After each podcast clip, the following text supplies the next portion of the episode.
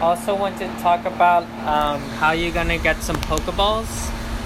So, um, because you know, I'm not sure if you're like me, but um, in the games, I I try to buy all the clothes, and this is what some what is kind of challenging, kind of, since the X and Y games is since we want to buy.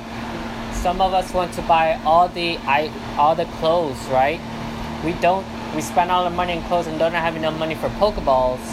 So basically, that could make the game harder because um,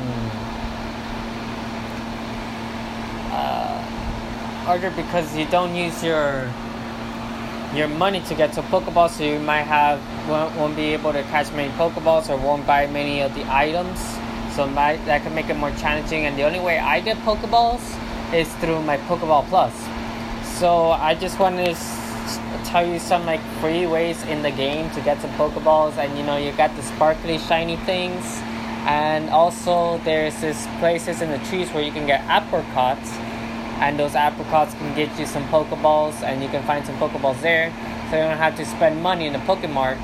And there, in the Isle of Armor, there is like, well, I guess I don't need to tell you that, but yeah, just that's how you can get some Pokeballs. So you can like, get some free Pokeballs for free.